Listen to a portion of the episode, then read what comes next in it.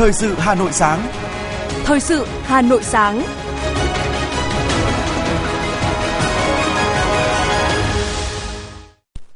Kính chào quý vị và các bạn. Bây giờ là chương trình thời sự của Đài Phát thanh Truyền hình Hà Nội. Chương trình sáng nay, thứ hai ngày 3 tháng 7 năm 2023 có những nội dung chính sau đây. Kỳ họp thứ 12 của Hội đồng Nhân dân thành phố Hà Nội khóa 16 nhiệm kỳ 2021-2026 sẽ khai mạc ngày hôm nay, mùng 3 tháng 7. Gần 5,6 triệu khách quốc tế đã đến Việt Nam trong 6 tháng đầu năm, đạt 69% kế hoạch năm. Ngân hàng nhà nước yêu cầu các tổ chức tín dụng, chi nhánh ngân hàng nước ngoài và ngân hàng nhà nước chi nhánh tỉnh, thành phố giảm mặt bằng lãi suất. Phần tin thế giới có những thông tin: bạo loạn tại Pháp, Tổng thống Emmanuel Macron hoãn chuyến thăm tới Đức. Nga mở rộng các đường bay quốc tế, trong đó có Việt Nam. Campuchia bắt giữ hơn 9.000 nghi phạm liên quan đến ma túy, trong đó có 167 người nước ngoài. Sau đây là nội dung chi tiết.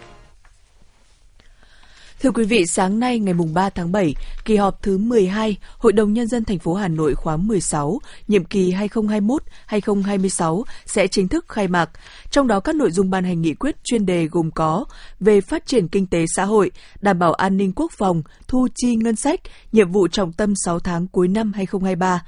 Điều chỉnh kế hoạch đầu tư công trung hạn 5 năm 2021 đến 2025 cấp thành phố, điều chỉnh kế hoạch đầu tư công năm 2023, định hướng kế hoạch đầu tư công thành phố năm 2024, phê duyệt chủ trương đầu tư, điều chỉnh chủ trương đầu tư một số các dự án sử dụng vốn đầu tư công thành phố, quy định về nội dung, mức chi thuộc thẩm quyền của Hội đồng Nhân dân thành phố Hà Nội, 12 mức chi.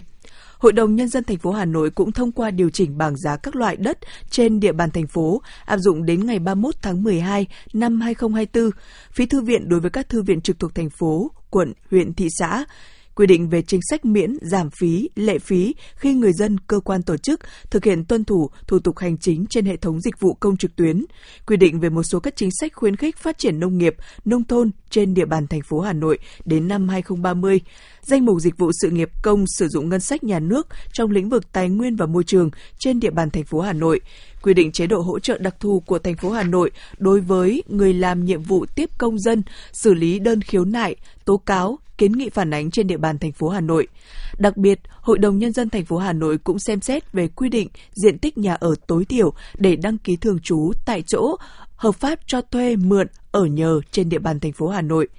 Thông qua đề án thành lập quận Đông Anh và các phường thuộc quận Đông Anh, thành phố Hà Nội, theo kết luận số 1170 ngày 23 tháng 5 năm 2023 của Thường trực Thành ủy, Ủy ban Nhân dân thành phố Hà Nội cũng sẽ trình Hội đồng Nhân dân thành phố xem xét thông qua chủ trương định hướng phát triển không gian và hạ tầng đô thị, đồ án điều chỉnh quy hoạch chung thủ đô Hà Nội đến năm 2045, tầm nhìn đến năm 2065. Kỳ họp này, Hội đồng Nhân dân thành phố Hà Nội cũng dành một ngày thực hiện hoạt động chất vấn và trả lời chất vấn về tình hình thực hiện nhiệm vụ kinh tế xã hội, an ninh quốc phòng và những vấn đề dân sinh bức xúc mà đại biểu Hội đồng Nhân dân thành phố cùng đông đảo cử tri quan tâm. Đài Phát thanh Truyền hình Hà Nội sẽ tường thuật trực tiếp phiên khai mạc từ 8 giờ đến 11 giờ 30 ngày hôm nay, ngày 3 tháng 7. Phiên chất vấn trả lời chất vấn sẽ diễn ra vào cả ngày thứ Tư, mùng 5 tháng 7 trên kênh FM 96 MHz. Chúng tôi sẽ tiếp tục cập nhật thông tin về kỳ họp trong những chương trình thời sự sau. Xin mời quý vị chúng ta đón nghe. Ủy ban Nhân dân thành phố Hà Nội vừa có tờ trình Hội đồng Nhân dân thành phố xem xét thông qua chủ trương định hướng phát triển không gian và hạ tầng đô thị, đồ án điều chỉnh quy hoạch chung thủ đô Hà Nội đến năm 2045, tầm nhìn đến năm 2065. Đáng chú ý, trong đó có định hướng quy hoạch cảng hàng không thứ hai của thủ đô.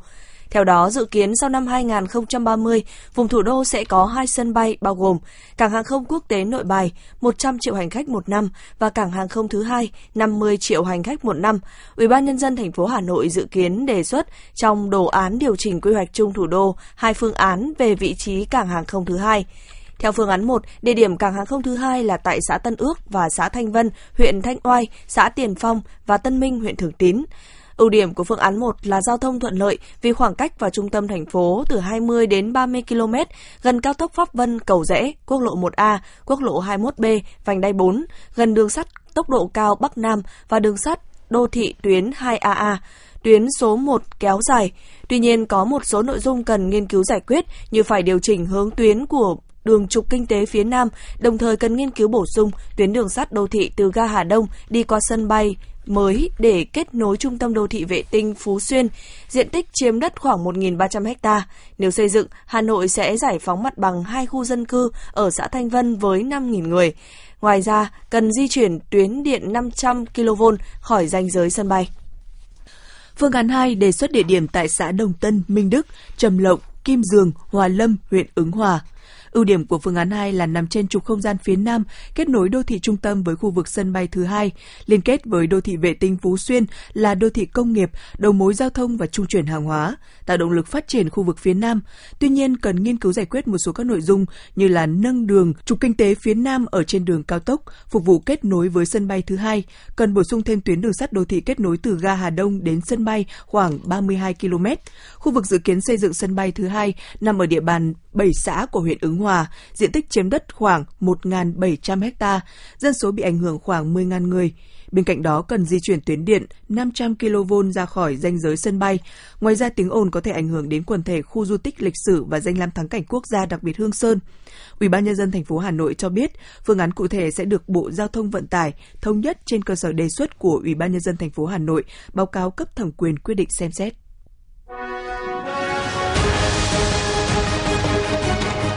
Thời sự Hà Nội, nhanh, chính xác, tương tác cao. Thời sự Hà Nội, nhanh, chính xác, tương tác cao.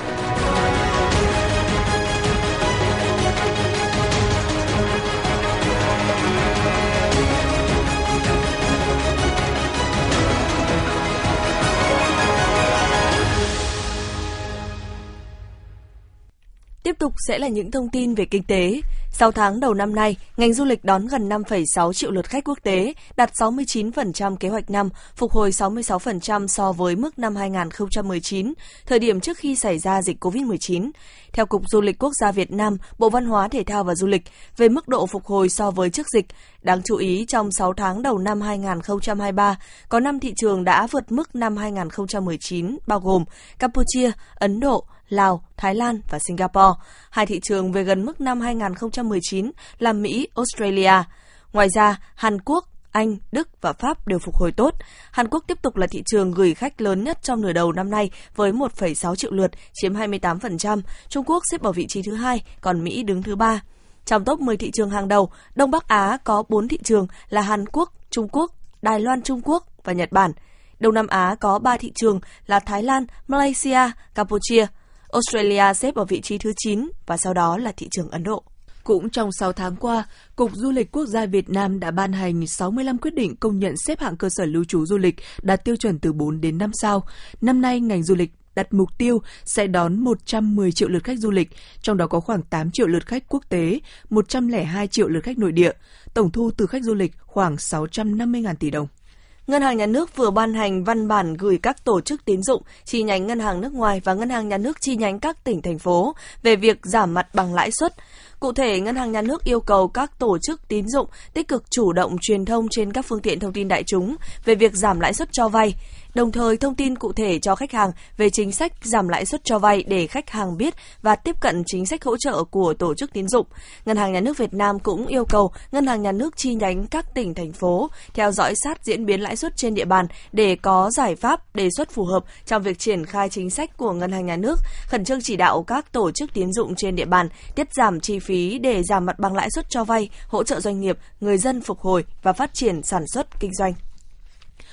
Vụ thị trường châu Á châu Phi của Bộ Công Thương cho biết, Việt Nam hiện là nhà cung cấp gạo lớn nhất của Philippines với gần 90% lượng gạo nhập khẩu vào nước này.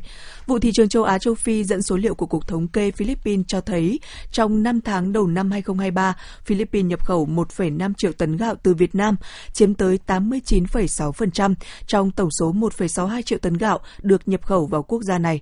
Bộ Công Thương đưa ra nhận định, những tháng cuối năm 2023 và sang năm 2024, dự kiến nhu cầu tiêu thụ và nhập khẩu gạo của Philippines sẽ tiếp tục gia tăng. Các chuyên gia nông nghiệp Việt Nam cho rằng trong ngắn hạn, giá gạo sẽ ở mức tốt do những bất ổn về kinh tế, chính trị toàn cầu đẩy nhanh nhu cầu dự trữ lương thực tăng. Ngoài Philippines, Indonesia và nhiều quốc gia ở châu Á cũng đang tăng mua gạo Việt do nguồn cung sụt giảm.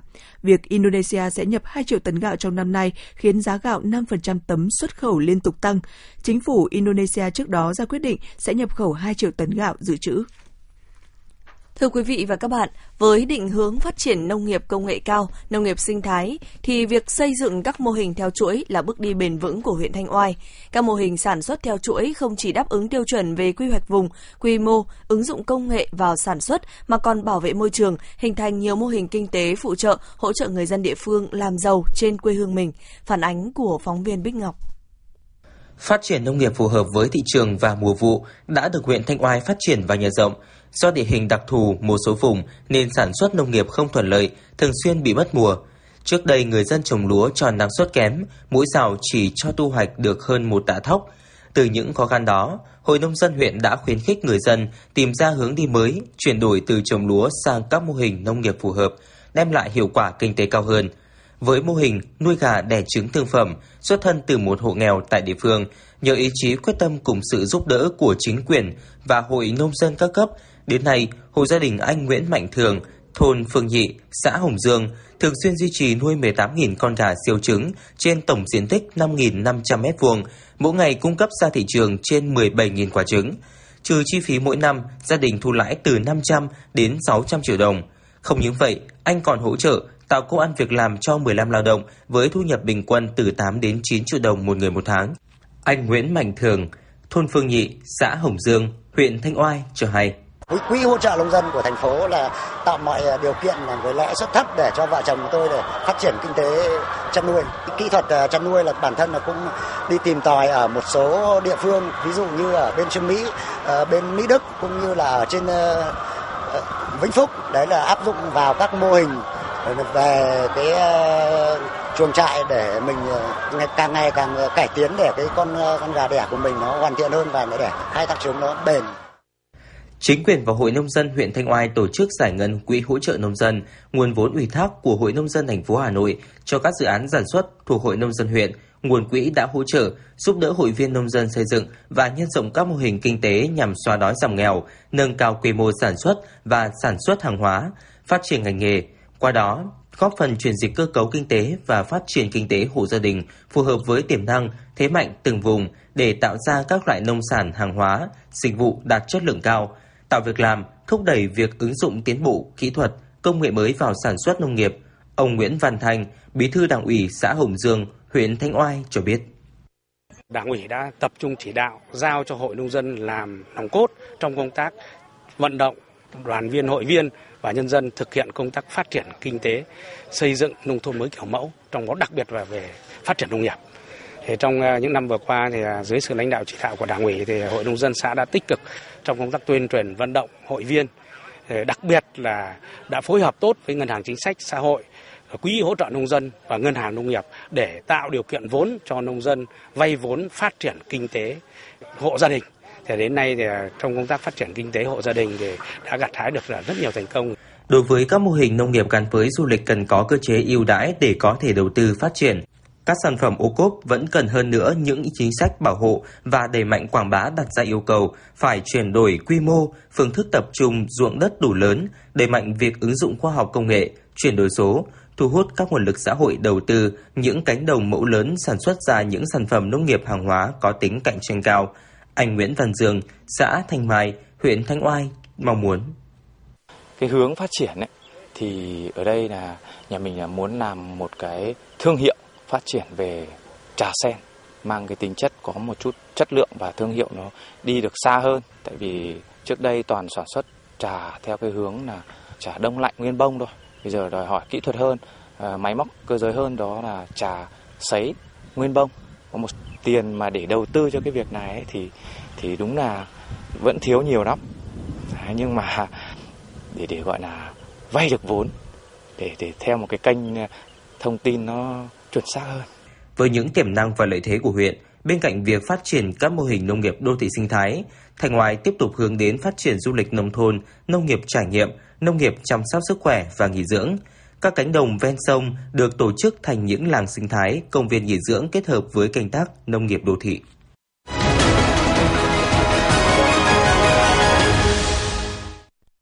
Chuyển sang những thông tin khác.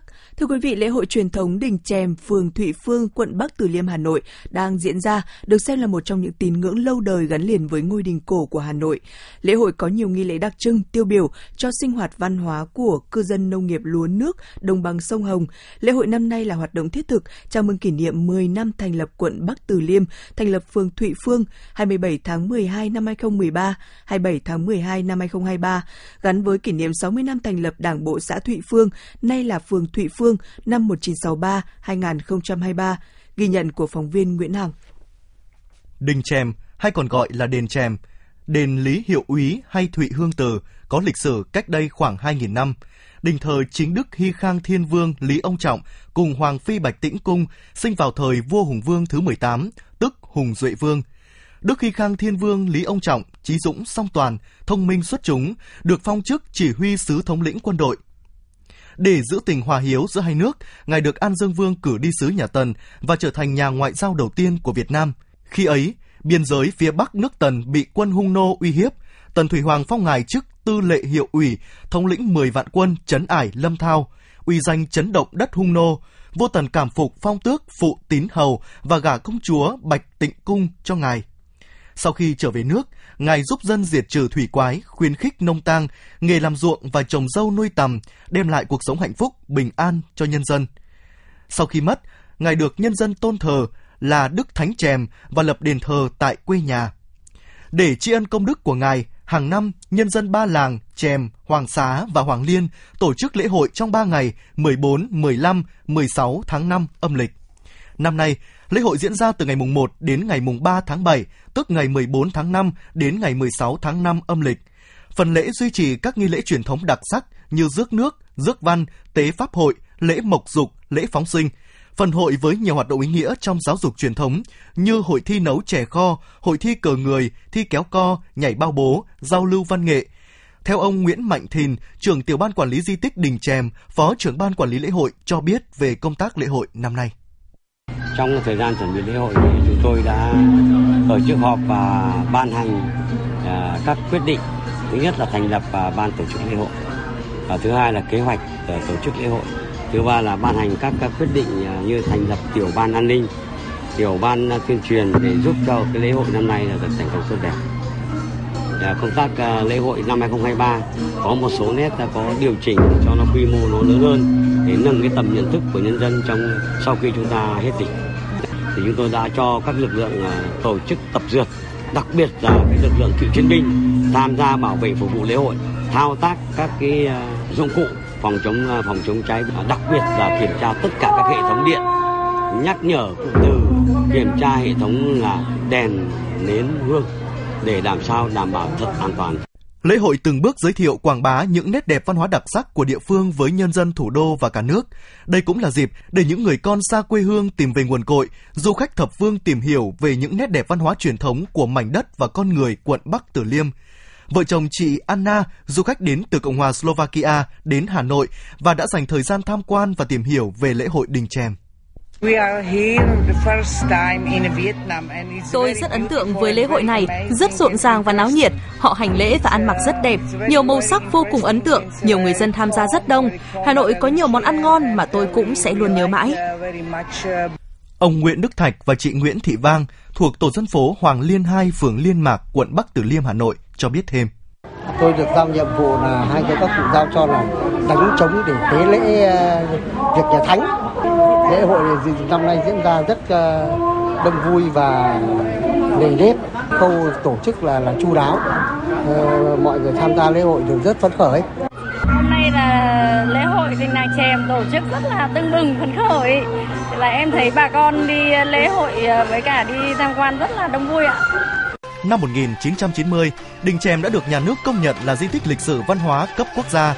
Để tôn vinh những giá trị văn hóa của lễ hội, ngày 13 tháng 6 năm 2016, nhà nước đã công nhận lễ hội truyền thống Đình Chèm là di sản văn hóa phi vật thể quốc gia.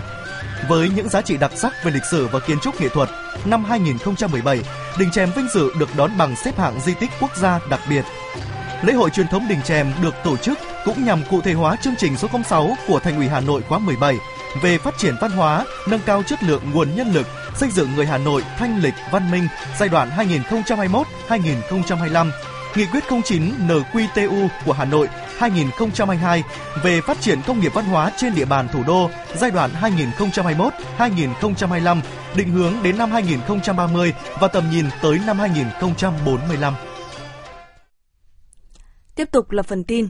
Thưa quý vị, theo kế hoạch tuyển sinh các lớp đầu cấp, từ ngày 1 tháng 7 đến hết ngày 9 tháng 7, toàn thành phố tổ chức tuyển sinh trẻ mầm non 5 tuổi và học sinh lớp 1, lớp 6 năm học 2023-2024 theo hình thức trực tuyến. Trong 2 ngày cuối tuần, việc tuyển sinh trực tuyến cho lớp 1 ở nhiều trường học đã cơ bản hoàn thành. Điểm mới trong công tác tuyển sinh đầu cấp Hà Nội năm nay là trong hồ sơ của học sinh không yêu cầu giấy xác nhận thông tin về cư trú. Theo kế hoạch, thời gian đăng ký tuyển sinh trực tuyến vào lớp 1 ở Hà Nội còn kéo dài đến hết ngày hôm nay, mùng 3 tháng 7, sau đó sẽ tới tuyển sinh lớp 6, dự báo là còn nóng hơn khi tăng tới 39.000 em so với năm 2022. Để đáp ứng số học sinh tăng mạnh, nhiều quận đã cơi nới lớp học và xây mới thêm một số trường học ở khu vực đông dân cư. Hôm qua, tại Bưu điện Hà Nội đã diễn ra lễ gia quân hưởng ứng Ngày Bảo hiểm Y tế Việt Nam mùng 1 tháng 7, truyền thông vận động phát triển người tham gia bảo hiểm xã hội, tự nguyện, bảo hiểm y tế hộ gia đình trên địa bàn Hà Nội. Với chủ đề truyền thông, hãy tham gia bảo hiểm y tế để được chia sẻ gánh nặng khi ốm đau bệnh tật. Lễ gia quân hướng đến nhóm chủ thể là nông dân và lao động khu vực phi chính thức, chú trọng đến các nhóm chủ thể tiềm năng về quyền lợi và lợi ích khi tham gia bảo hiểm xã hội tự nguyện, bảo hiểm y tế hộ gia đình. Việc đưa chính sách bảo hiểm xã hội tự nguyện, bảo hiểm y tế hộ gia đình đến với người dân bằng nhiều hình thức là giải pháp quan trọng để Hà Nội có thể cán đích các mục tiêu về an sinh xã hội. Phấn đấu đến cuối năm 2023, số người tham gia bảo hiểm y tế ở thủ đô đạt độ bao phủ 93,5% dân số. Thưa quý vị, tỷ lệ người mắc tật khúc xạ, chủ yếu là trẻ em và lao động trẻ, ngày càng tăng cao trong xã hội hiện nay. Tại Việt Nam, theo chuyên gia khúc xạ thuộc Viện Thị giác Brian Holden, tỷ lệ tật khúc xạ ở nước ta chiếm khoảng 15-40%, tương ứng từ 14-36 triệu người, trong đó hơn 70% mắc cận thị. Ước tính đến năm 2050, toàn thế giới sẽ có khoảng 9,8% dân số toàn cầu, tương đương hơn 4 tỷ người có thể gặp phải tật khúc xạ ở mắt, chủ yếu gặp ở trẻ em và lao động trẻ. Theo Tổ chức Y tế Thế giới WHO, chỉ cần tiếp xúc ánh sáng xanh trên 3 giờ mỗi ngày sẽ có nguy cơ bị suy giảm thị lực đến 90%.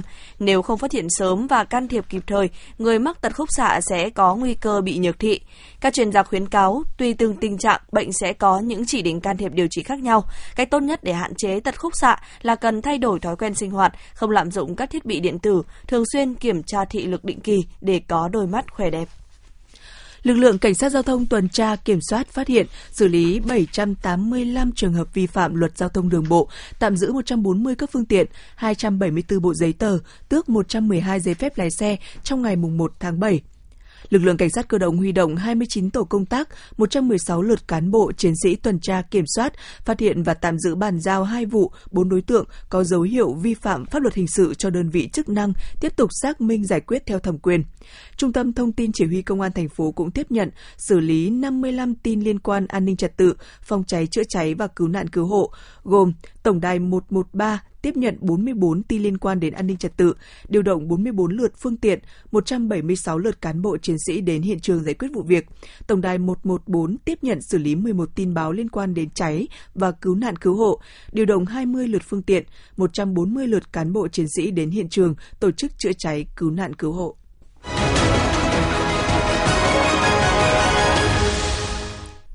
Quý thính giả đang nghe chương trình thời sự của Đài Phát thanh Truyền hình Hà Nội. Xin chuyển sang những thông tin quốc tế. Tổng thống Pháp Emmanuel Macron đã hoãn chuyến thăm cấp nhà nước tới Đức do tình trạng bạo loạn trong nước. Khoảng 45.000 cảnh sát được triển khai, tập trung chủ yếu tại 3 thành phố lớn là Paris, Lyon và Marseille để đối phó với bạo loạn. Khoảng 2.400 người đã bị bắt giữ kể từ khi bạo loạn bùng phát hồi đầu tuần, trong đó 30% người bị bắt là trẻ vị thành niên với độ tuổi trung bình của người bị bắt là 17 tuổi. 2.000 phương tiện đã bị đốt cháy kể từ khi bạo loạn nổ ra. Các vụ bạo loạn đã kéo dài 4 ngày sau vụ một cảnh sát bắn chết thiếu niên 17 tuổi trong lúc kiểm tra vi phạm giao thông tại khu ngoại ô ở phía tây Paris. Tổng thống Pháp Emmanuel Macron cho biết cái chết của thiếu niên đã bị lợi dụng làm công cụ cho mục đích khác và điều này là không thể chấp nhận. Nhà lãnh đạo đạo Pháp kêu gọi các bậc phụ huynh có trách nhiệm với con cái vì có đến 1/3 người tham gia các cuộc biểu tình bạo lực là người trẻ. Tình trạng chảy máu chất xám, đặc biệt trong ngành y tế tại Romania, trở nên trầm trọng hơn kể từ khi nước này gia nhập EU vào năm 2007. Thiếu hụt nhân viên là tình trạng chung của dịch vụ y tế trên khắp châu Âu, và những quốc gia Đông Âu như Romania đang bị bỏ lại phía sau khi các nước giàu hơn thu hút các bác sĩ với mức lương và điều kiện hấp dẫn hơn. Theo Eurostat, Romania có tỷ lệ 333 bác sĩ trên 1.000 dân vào năm 2020, thấp hơn nhiều so với mức trung bình của EU là 393 bác sĩ. Tình trạng này sắp tới có thể còn tồi tệ hơn khi gần 60% bác sĩ dưới 35 tuổi có ý định rời khỏi đất nước. Hãng hàng không lớn nhất của Nga là Aeroflot hiện đang triển khai kế hoạch khai thác các chuyến bay đến Bali, Indonesia và Hồng Kông, Trung Quốc vào mùa thu năm nay. Đường bay thẳng từ Nga đến Cuba vừa chính thức được nối lại và sẽ tăng lên thành 3 chuyến mỗi tuần từ tháng 9.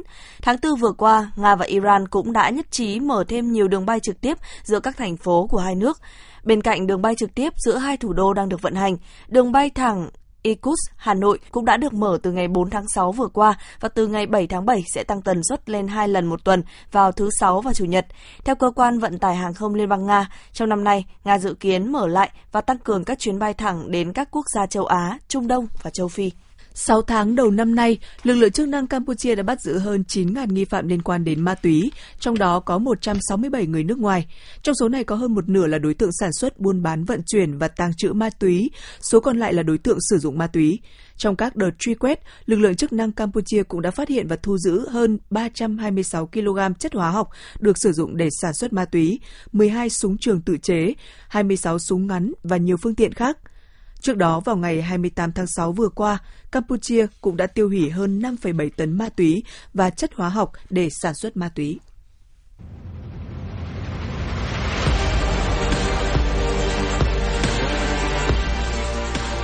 Bản tin thể thao.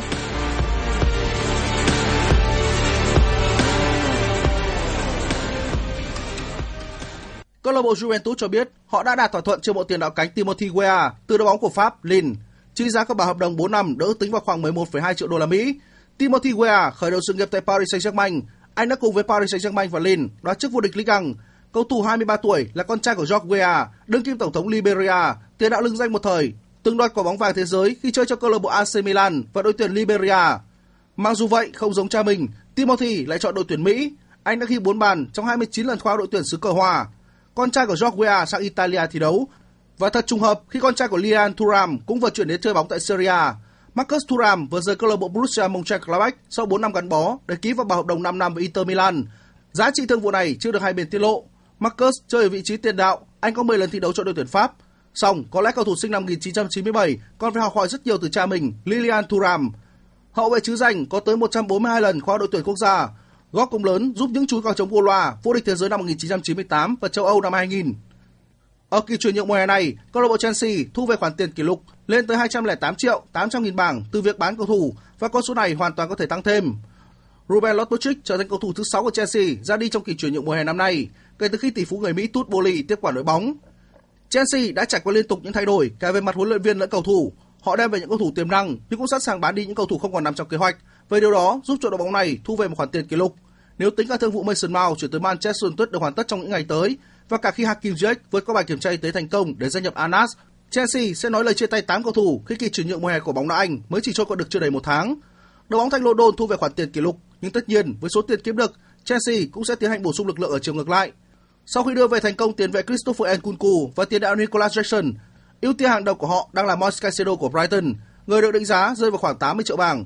Cùng với đó là một thủ môn chất lượng thay thế cho Eduard Mendy. Tay vợt Arina Sabalenka đang rất mong chờ được tham dự giải quần vợt Wimbledon. Cô đã lỗi hẹn với Grand Slam này vào cuối năm ngoái. Sabalenka tin rằng cô sẽ chơi tốt trên mặt sân cỏ để hướng đến danh hiệu thứ 2 trong sự nghiệp của mình. Năm ngoái, tay vợt nữ số 2 thế giới không thể nào so tài tại London do ban tổ chức Wimbledon không cho phép các tay vợt mang quốc tịch Nga và Belarus tham dự Grand Slam thứ 3 trong năm vì lý do chính trị.